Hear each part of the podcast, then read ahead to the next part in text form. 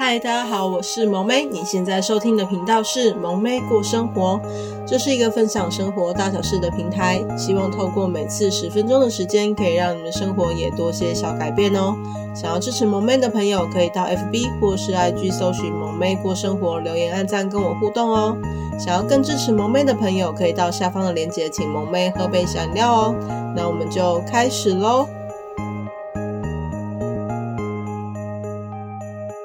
大家今天过得好吗？欢迎来到萌妹妈妈经营的单元。今天的主题是小朋友感冒要注意哪些细节呢？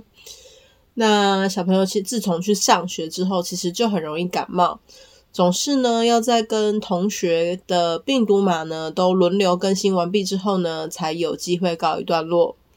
那身为新手爸妈，经过无穷尽的感冒循环以后呢，就是要跟大家分享一些小朋友要感冒注意些哪些细节呢，才能帮助小朋友早日康复恢复活力哦。那在这里的话呢，萌妹就是提自己的经验分享，希望对大家有帮助。第一个呢，就是发烧的时数如果超过72到96小时呢，就建议去大医院做详细的检查。通常呢，如果是病毒造成的发烧呢，不会超过3到4天。那如果呢超过这个时数的话呢，通常都是细菌感染造成的。那这样子呢，就需要去大医院去检查是哪一些细菌，投入抗生素做治疗，然后对症下药才可以比较快康复哦。那再来呢，第二个，发烧呢如果超过 38.5 度以上，退烧药一定要记得吃。那发烧呢对于人体免疫的抵抗力呢会变强，没错，但是呢低烧的时候呢可以给予物理性的降温，例如泡澡之类是可以的。但小朋友呢如果的体温太高，有高烧的状态呢，是有可能造成热痉挛的，所以呢如果是有高烧的状态呢，一定要给退烧的措施，才会对小朋友是比较好的哦。所以呢有一些朋友是会觉得说，温度如果不太高呢，就不一定会给予就是退烧药，这点其实算是合理的。但是如果温度太高，尤其是在39以上呢，就是算高烧了，那真的一定要给退烧药哦，不要再铁齿了，好吗？那第三个呢，就是要注意小朋友的活动力跟食欲。那小朋友呢在就是感冒这段时间呢，其实呢重玩跟重吃呢会比身体的不舒服来得重要，所以呢其实你们会发现小朋友生病为什么有时候还是可以活蹦乱跳的，也是可以吃很多东西的。那其实呢就是因为他们重玩，对于身体的不舒服呢其实他们没有那么的重视。那如果当小朋友呢已经没有活动力跟食欲的话呢，就代表生病的很严重。那这时候呢就要观察他的状态是不是应该要送医治疗咯。那再来呢，第四个呢，如果是否有没有喘不过气的状态，或是呢睡觉的呼吸声会过大。那因为小朋友呢不太懂怎么擤鼻涕，所以呢常常都会有鼻水倒流的问题，即使呢咳嗽呢也不知道怎么把痰咳出来，所以呢痰有可能会集中在肺，使得肺的发炎呢就是更严重，造成肺炎。这时候呢就会有气喘的状况，所以呢当有喘气的声音太过大声的问题呢，或是喘气的很用力很辛苦，这时候呢就建议去大医院照 X 光确认肺部的状况哦。再来第五个，如果呢小朋友有就是咳嗽有痰声的话呢，可以协助拍痰。那前面提到的呢，就是小朋友的痰呢其实不太容易排出来，所以呢用拍痰的方式呢可以帮助痰可以分散，然后呢从胃往下排。最好呢是大家拍痰的时机呢就是在空腹或是饭后1个小时后拍呢是最好的。那也要避免拍到脊椎的位置，然后呢两边的肺呢都要拍。那细节的话呢，大家可以搜寻一下拍痰的资讯咯。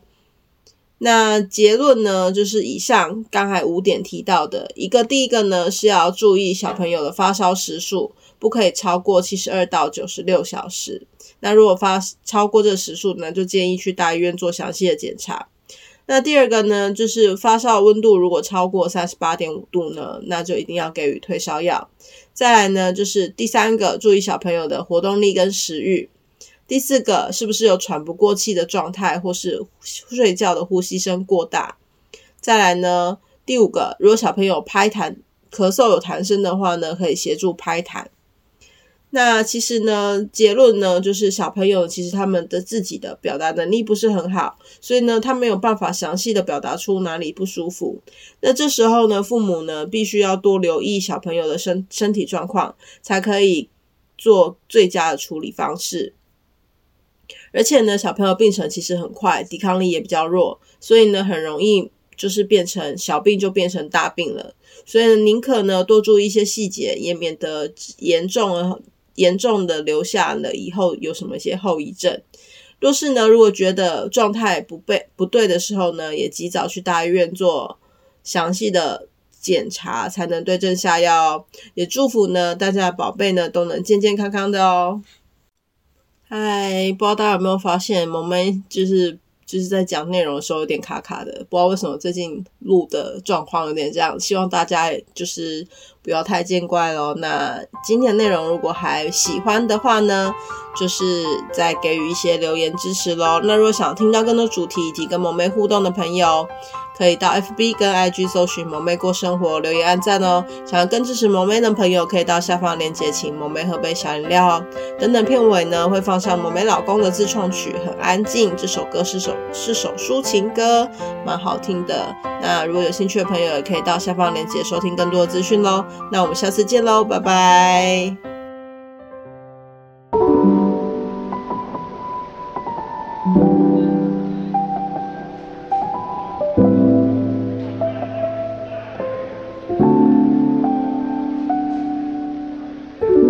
我们静静地坐在热闹的街口，沉默地吃着刚刚买回来的甜筒，你的眼神明显开始变得空洞，不想接话让我感觉到你的悲痛，我们之间变得像陌生人般冷漠，不知道该如何将你紧紧拥入怀中。我呆站着像个小孩，只能看着你离开。